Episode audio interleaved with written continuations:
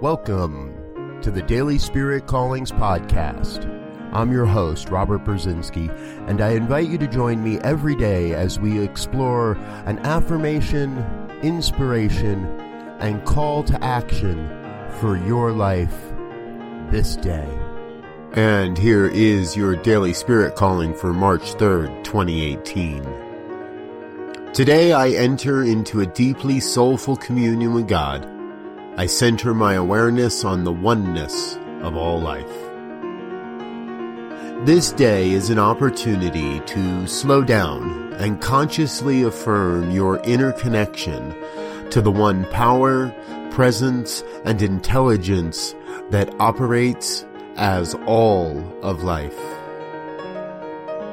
Today, you are called to renew, affirm, and revitalize your soulful connection with God. Thank you for listening to Daily Spirit Callings. If you found value in this program, please share it with your friends. Learn more about Spirit Evolving Ministries at spiritevolving.com. Until next time, peace and blessings. Go forth and prosper.